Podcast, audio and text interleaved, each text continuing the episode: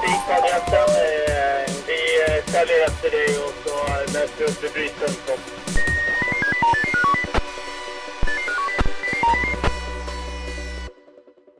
Varmt välkommen till det femte avsnittet i serien Blåljus Tyresö här på Tyresöradion. Mitt namn är Jerker Pettersson. I det förra avsnittet kunde vi höra ambulanssjuksköterskan Sören Skogvold på ambulansen här i Tyresö berätta om hur det är att jobba på ambulansen. Nu ska vi ta oss an själva fordonet, själva ambulansen, för att se vad den innehåller. Häng med!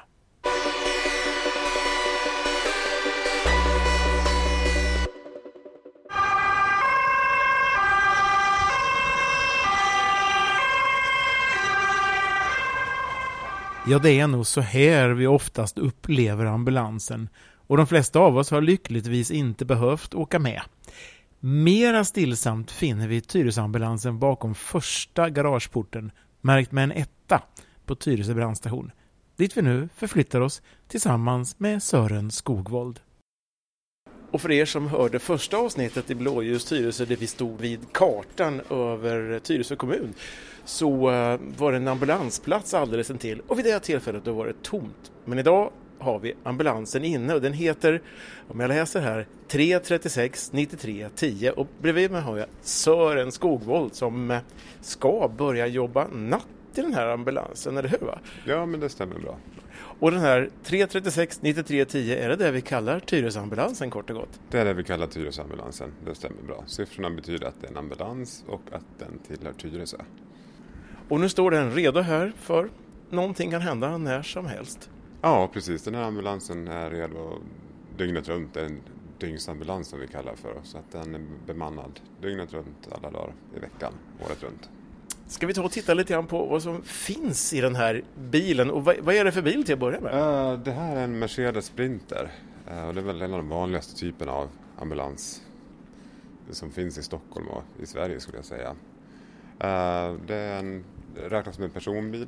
Det tillverkas egentligen inga ambulanser som är tillverkade för att vara ambulanser så att säga utan det är vanliga skåpbilar man bygger om till ambulanser. Som blir ombyggda. Jag tycker personligen att jag ser mer och mer att det är liksom ganska stora ambulanser som den här eh, Sprinter. Den är ju, det är ju riktig skåpvagn verkligen. Ja, eh, vi bär med oss mer och mer saker och sakerna blir tyngre och tyngre. Eh, så att bilarna följer efter, de blir större och tyngre. Allt eftersom utrustningen ökas på liksom. Så att de måste bära mer vikt och, och då finns det inte så många alternativ att välja på utan då, då får man gå upp i storlek med bilar också. Ja, ska vi börja i någon ändå och titta vad som finns i denna ja, rullande eh, jätteambulans alltså? Ja, vi kan börja i framsätet här. Kanske lastat om jag hoppar in på förarsidan. Så. Ja, men gör det. Så hoppar jag in här på passagerarsidan. Ja, i bilen så förutom allting som finns i en vanlig bil så finns manöverpanelen för eh, blåljus och sirener, arbetsbelysning, backkamera, extra batterier och sånt. Det är den här färgglada panelen här i mitten.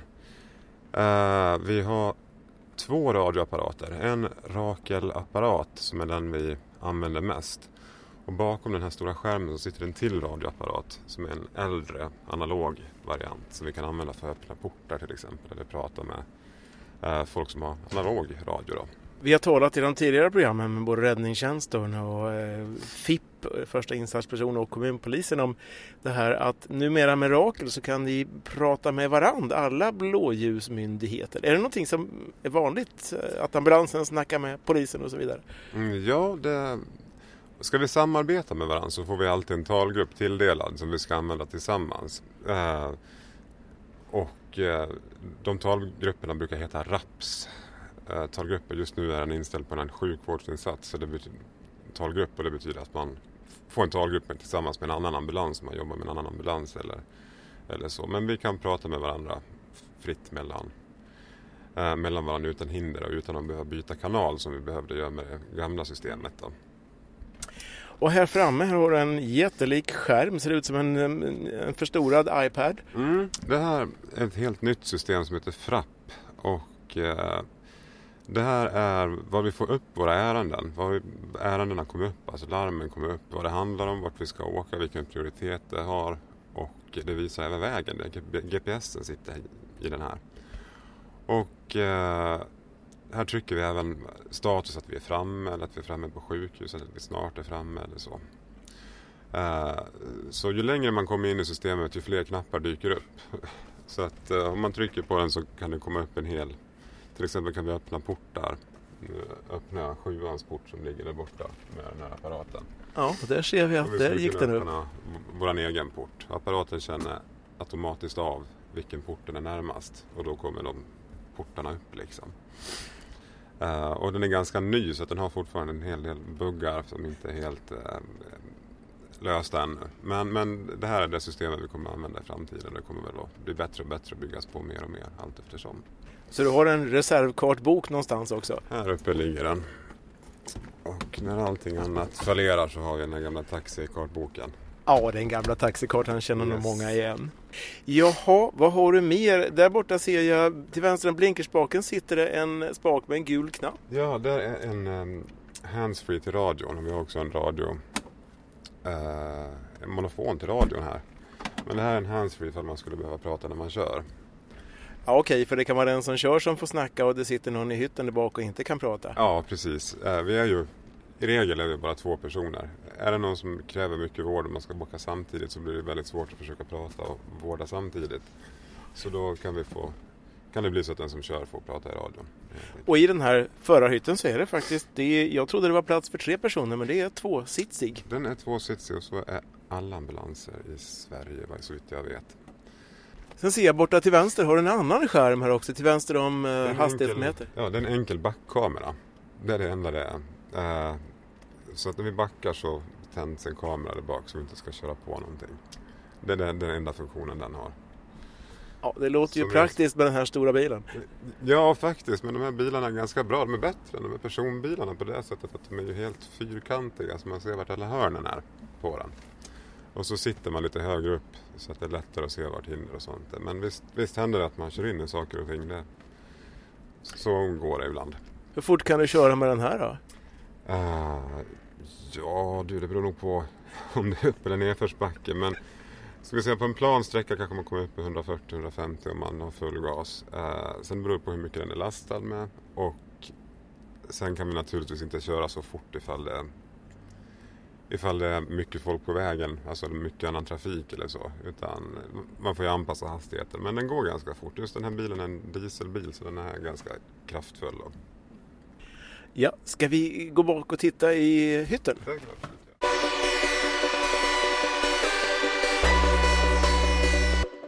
Sjukhytten tror jag vi brukar kalla den för det här utrymmet. Och då har eh, Sören öppnat bakdörrarna här. Det vi har här bak det är Uh, här har vi alla saker som vi kan nå liksom utan att gå in i bilen. Det är en väska för, för syrga, med syrgas och med olika masker och slangar för att kunna ge uh, syrgas och hålla luftvägarna fria och även suga bort slem och blod ur, ur luftvägar om det skulle behövas. Så de här flesta av de här väskorna är väldigt, väldigt kompakt packade och väldigt, väldigt tunga. Så, så om du känner på den så väger den nog kanske 10-12 kilo. Oj, det var rejält med grejer i Ja. den här. Och vad var det sa du? Det var diverse Diverse utrustning. saker som finns i den här. Eh, Är det den som ni bär med in i en bostad eller lägenhet? ibland, om vi, om vi tycker att vi behöver ha med den så, så tar vi med den. Annars har vi en till väska som är, den är ännu tyngre så att vi försöker sålla lite grann på sakerna vi bär med oss. Men den här har en syrgastub och syrgastuben driver även en sug. Så man kan suga bort blod och slem till exempel från, från luftvägar eller sånt. Äh, vi har en andningsballong ifall vi skulle behöva ta över andningen. Äh, vi har olika instrument för att kunna stoppa ner i näsan och i svalget för, för att öppna upp en... Få bort tungan kan man väl säga helt enkelt på de som är medvetslösa, att de ska kunna andas. Och sen har vi en väska med ytterligare en väska i väskan. Här är som en ren byggsats. Ja, precis. Det är väldigt många saker som man ska trycka i här. Och i den här väskan ligger mer avancerad utrustning kan man väl säga. Ja, här är, tar Sören fram en hel... För, för mig ser det ut som en hel operationssal. Det här är till exempel ett, eh, instrument, ja, ett instrument man använder för att stoppa ner i halsen för att ta, ta över andningen helt enkelt en tång som kallas för Magills tång. Den är böjd, så ska vi plocka ut någonting ur halsen så kan jag inte ha handen rakt framför tången utan jag måste kunna lyfta upp käken och plocka med den. Om det är någonting som har fastnat i halsen till exempel, man behöver få, få loss det. Här har vi tuber man kan stoppa ner i luftröran och de behöver man ha såna här hårda ledare till ibland för att kunna styra det på rätt ställe. Så det, det är utrustning för, för, för att hjälpa till med andningen helt enkelt eller för att hjälpa till med luftvägen, alltså hålet man får igenom, ner luft igenom. Kallas just den här väskan något speciellt? Om du säger ta med den och den väskan? Syrgasväskan tror jag vi kallar den. Syrgasväskan. Den innehåller ju mer än syrgas men ja, det är väl där den kallas. Vi kan göra en hel del åtgärder på plats som är så direkt livräddande. Men har man till exempel en person som blöder invärtes så kan vi inte göra så mycket åt det utan då måste vi till sjukhuset för att åtgärda det. Har vi en person med hjärtinfarkt så kan vi lindra smärtorna till exempel och förebygga med olika mediciner och ha personen under övervakning och så vara beredda på att någonting skulle kunna hända med eh, hjärtrytmen till exempel. Men vi kan inte lösa själva hjärtinfarkten utan det måste man till ett sjukhus och göra. Då. Eh, så att många saker kan vi, vi kan göra många saker men vi kan inte göra allt och vi kan inte göra den definitiva behandlingen så att säga på de flesta saker. Men du sa det i början här att ni har mer och mer utrustning med er och mm. det växer så att säga, det som går att göra på plats. Ja, befolkningen växer också, äh, ska vi säga. Så att sakerna måste hålla för, för tyngre personer helt enkelt. Så tidigare hade vi mycket lättare bårar. De här är tyngre, de ska uppfylla vissa krav, EU-krav. Att eh, båren ska sitta fast även om vi krockar. Eh, och det gör att den är svårare att bära. Båren i sig själv väger ungefär 60 kilo. Eh, så då blir den ju väldigt svår att bära i en trapp och den är ganska lång. Då har vi till exempel en trappklättrare för att kunna med larvfötter så man kan klättra ner för en trapp. Då. Och den står här till höger och ser ut i, för mig ser det ut som en jättelik domkraft nästan eller någon slags ja, bräda. Man, man fäller ut den och så blir den som en rullstol. Jag kan... Oops. Oj, där åkte en grej. Man fäller ut den på det där sättet. Så finns det olika spakar och saker man kan dra i och så kan man fälla ut eh, larvfötter här bak. Så kan man åka ner för en trapp ah. på det sättet och den har en automatisk broms i sig. Så att Larvfötter som en bandvagn helt enkelt? Ja, det är för att vi ska slippa bära ner för trappor. Okej, okay, och då kan du ta patienten fram till bilen och sen lasta på riktiga båren då i bilen? Ja, precis. Eller för att båren är så pass tung så att mm. den är svår att bära. Ofta är det någon som är så pass sjuk att vi måste bära så behöver vi ha med oss luft, syrgasväska. Är det någon som kommer in i hallen ja, tror jag? Ja, brandbilen här bredvid som backar in. Vi har så pass mycket utrustning med oss att det är svårt att bära samtidigt eh, som man ska bära ryggsäckar och väskor också så därför kan den här vara ett bra komplement. Liksom. Vad har du i den blå väskan till höger här då? I den blå väskan har vi eh, ligger väskor på varandra. I den här så eh, ligger fixationsutrustning.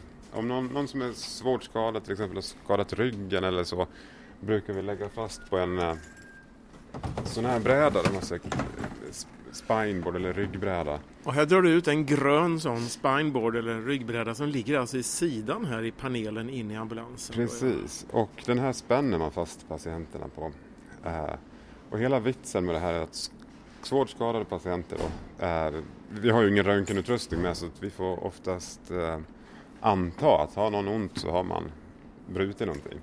Hela vitsen med det här är att vi spänner fast väldigt, väldigt hårt på den här så att ingenting, om till exempel ryggen skulle vara av, att inte en kota skär av själva ryggmärgen eller så, att man ska ligga så still som möjligt. Och även om det är en patient som kanske börjar må illa eller spyr under transporten, att vi ska kunna vända på brädan fort så att man inte drar ner spyorna i lungorna så att säga. Sen har du ytterligare två väskor här där det står det faktiskt barnväska och förband på. Så de är väl ganska självförklarande då? Ja, precis. Barnväska, det är i princip samma saker som finns till vuxna fast i en annan storlek. Så att de passar barn. Eh, men det är nästan samma utrustning. Och eh, så har vi också ett förlossningssätt som ligger där i. Ja, om det är så att Ifall en någon- liten ska komma till världen. Ja, precis. Då behöver vi lite speciella saker som är här sterila och de ligger också i där. Och i förbandsväskan så det är olika typer av förband liksom. Eh, en del förband får snöra av eh, stora blödningar och sånt där. Och det är det som du kommer åt härifrån bakdörrarna. Men Ja. jag misstänker att om vi går in från sidan så har vi lite andra saker. Kommer vi från sidan så kommer vi nå mycket mer utrustning.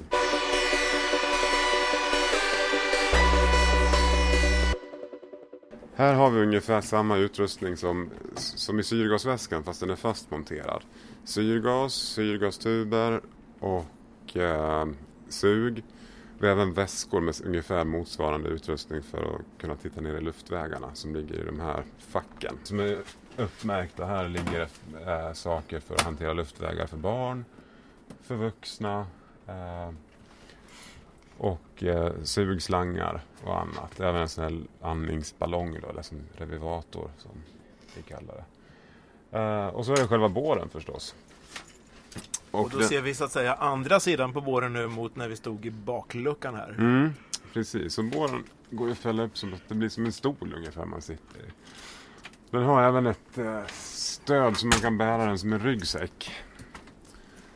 Om det är väldigt trångt eller väldigt, väldigt tungt så kan man sätta den här delen på axlarna och bära den ner för en trappa eller så.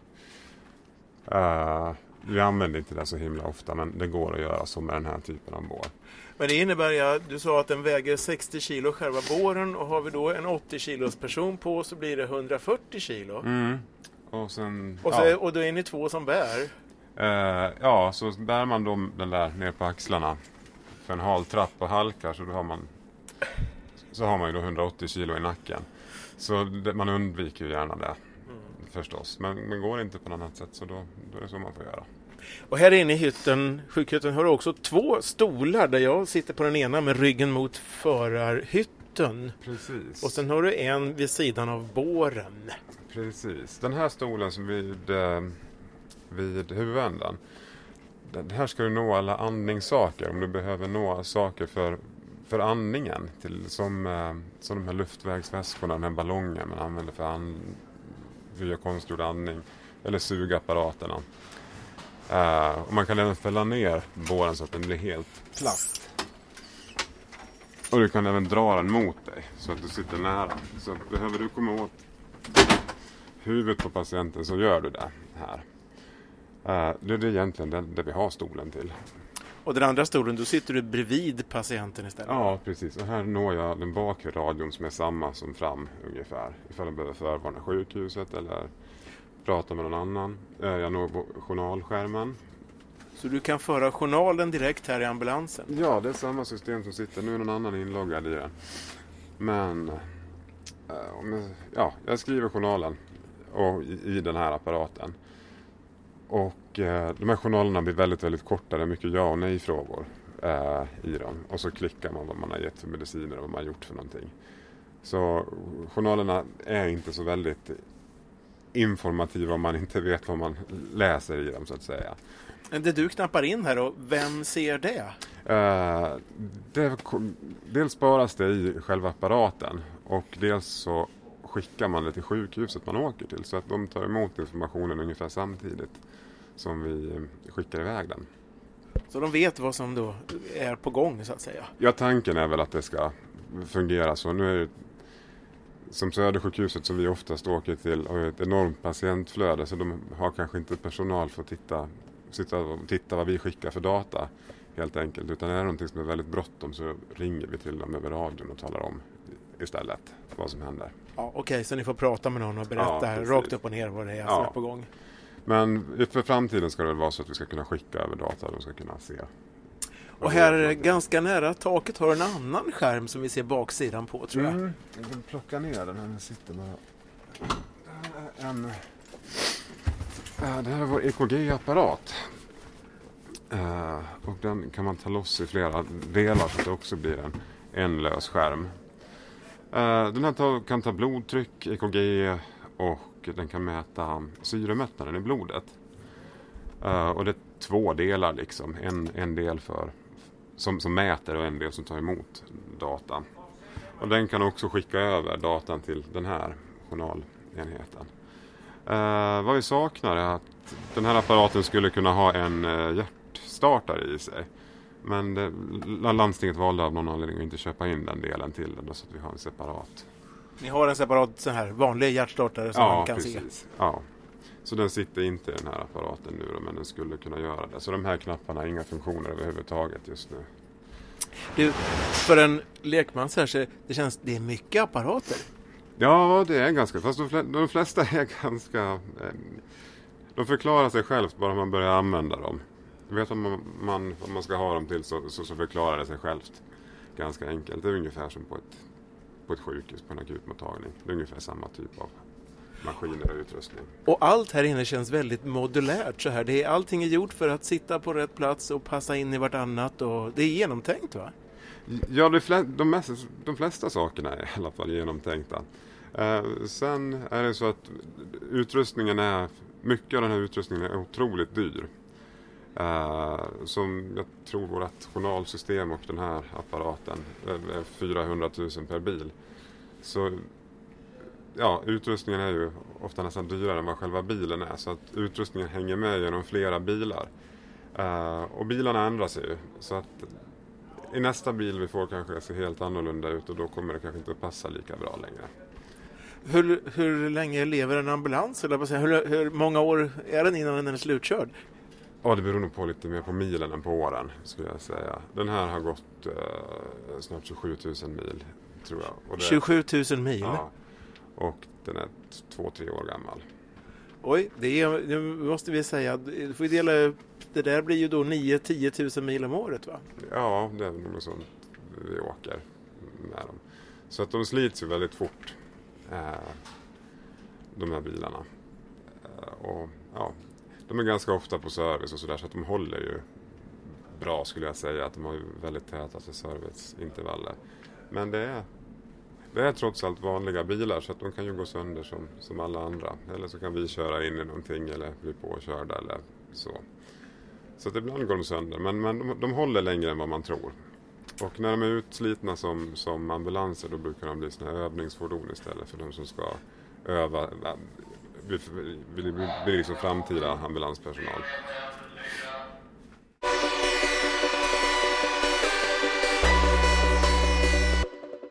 Sen har du en riktigt stor väska som står här också. Vad, vad är det i den då? Den här väskan tror jag väger 12 kilo och den innehåller nästan allting vi behöver ha med oss i läkemedelsväg.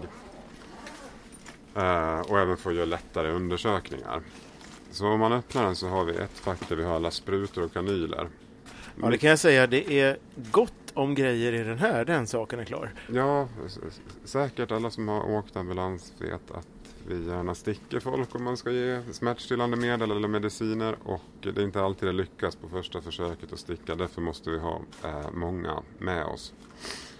Och sen behöver vi ge till exempel dropp väldigt, väldigt fort så kan man behöva en väldigt eh, grov kanyl som den här till exempel. Om man jämför då med barnnålen så är det väldigt skilda storlekar. Väldigt skillnad på Om man skulle fråga så här. Vilken av alla dessa eh, mediciner eller medel här är det störst åtgång på? Eh, morfin skulle jag säga är det vi använder allra, allra mest. Och det använder ni för? Mot smärtla, eh, smärtlindring. Vi har, vi har inte så många smärtlindrande preparat. Vi har Alvedon och morfin. Och det är de två eh, lindrigaste medlen, eller vad jag ska säga. Det som vi kan, använda mot nästan alla smärtor. Sen har vi ytterligare smärtstillande medel. Och här, här har vi då alla injektionsläkemedel vi har med oss. Oj, det här är en hel... Det ser ut som ett eh, apotek. Ja, så det här är morfinampullerna vi har med oss. Sen har vi även ett läkemedel som heter uh, Alfentanil som är ett smärtstillande läkemedel. Det, är ungefär 50 gånger mer potent än vad morfin är och det verkar mycket snabbare men det försvinner mycket snabbare över kroppen också. Så till exempel om någon har brutit ett ben och ligger väldigt illa till och vi måste dra benet rakt, kanske få ens komma in i bilen med. Så då kan vi ge det läkemedlet som man eh, som man är väldigt smärtstillad för en kort stund och sen fyller vi på med morfin så att man inte ska ha så ont efteråt. Då. Sen har vi ett annat läkemedel som heter ketamin eh, som vi i princip kan söva kan man väl säga nästan med under korta perioder för att kunna lyfta till exempel. Folk. Är det något läkemedel som du liksom saknar som du tycker det skulle vi ha också? Uh, ja, vi har väl liksom en pågående diskussion. Vi kan skicka in för förslag till våra läkare om vilka läkemedel vi skulle vilja ha och vilken utrustning vi skulle vilja ha. Och, men i slutändan så är det ju läkarna i det medicinska rådet som bestämmer vilka läkemedel vi får ha och inte. Och ja, vi, vi vill ha mot det mesta. Sen finns det mer eller mindre bra läkemedel. Vi skulle kunna uppdatera läkemedelsarsenalen eh, eh, äh, äh, i min åsikt. Då. Men, men, men, men, det är en personlig åsikt. Liksom. Det, det är som sagt läkarna som bestämmer vad och när vi får ge läkemedlen. Ja, det är alltid en, en utveckling ständigt. Alltså. Det är en ständig utveckling och sen så måste man ju alltid se till att eh, vi vet vad vi gör, att det vi gör inte blir farligt på något sätt. Att alla kan hantera de här väldigt potenta läkemedlen som vi har.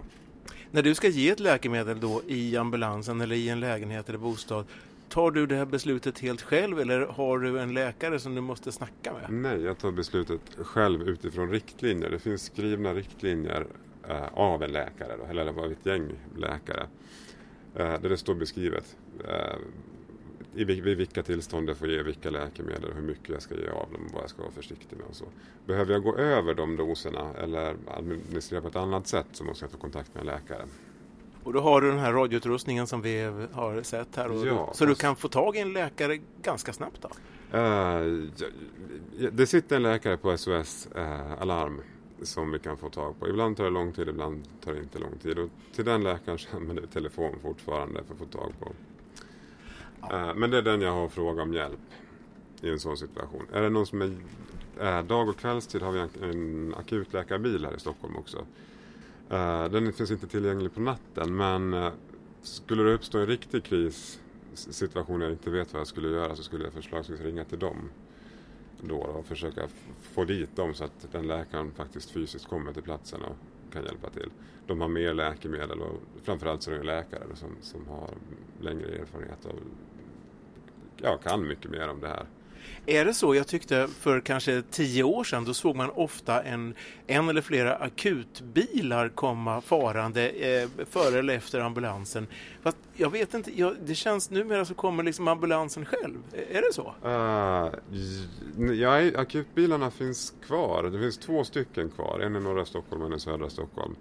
Uh, och uh, men de ser ut som vanliga ambulanser numera så att det kan vara svårt att se skillnad på dem. Det kan vara det som är. Ah. Uh, men de har mer läkemedel med sig och de brukar följa med framförallt om vi behöver um, om vi tror att vi behöver söva patienter på plats, alltså söva och ta över andningen. Då, det är en så pass farlig procedur så att då måste man ha en erfaren narkospersonal med sig för, för att kunna göra det utomhus. Och, och det är någonting man inte gör om det inte är absolut eh, nödvändigt för att det är så pass riskfyllt att göra det eh, utomhus. Så då har vi egentligen tre specialenheter som kommer ut. Dels akutläkarbilen men de kommer inte på nätterna och sen har de här två akutbilarna som ser ut som ambulanser. En står i Huddinge och en står i Sollentuna tror jag det är.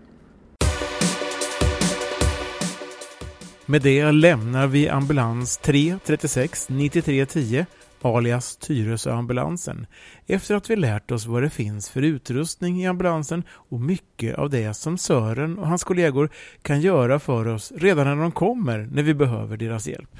I nästa avsnitt av Blåljus Tyresö, här på Tyresöradion, hoppas jag vi kan bjuda på ett reportage från en något spektakulär övning med räddningstjänsten. Tills dess kan du, som inte lyssnat till de tidigare avsnitten i serien, göra det genom att gå in på tyresoradion.se och i sökrutan skriva blåljus Tyresö, så får du fram alla avsnitt. På återhörande!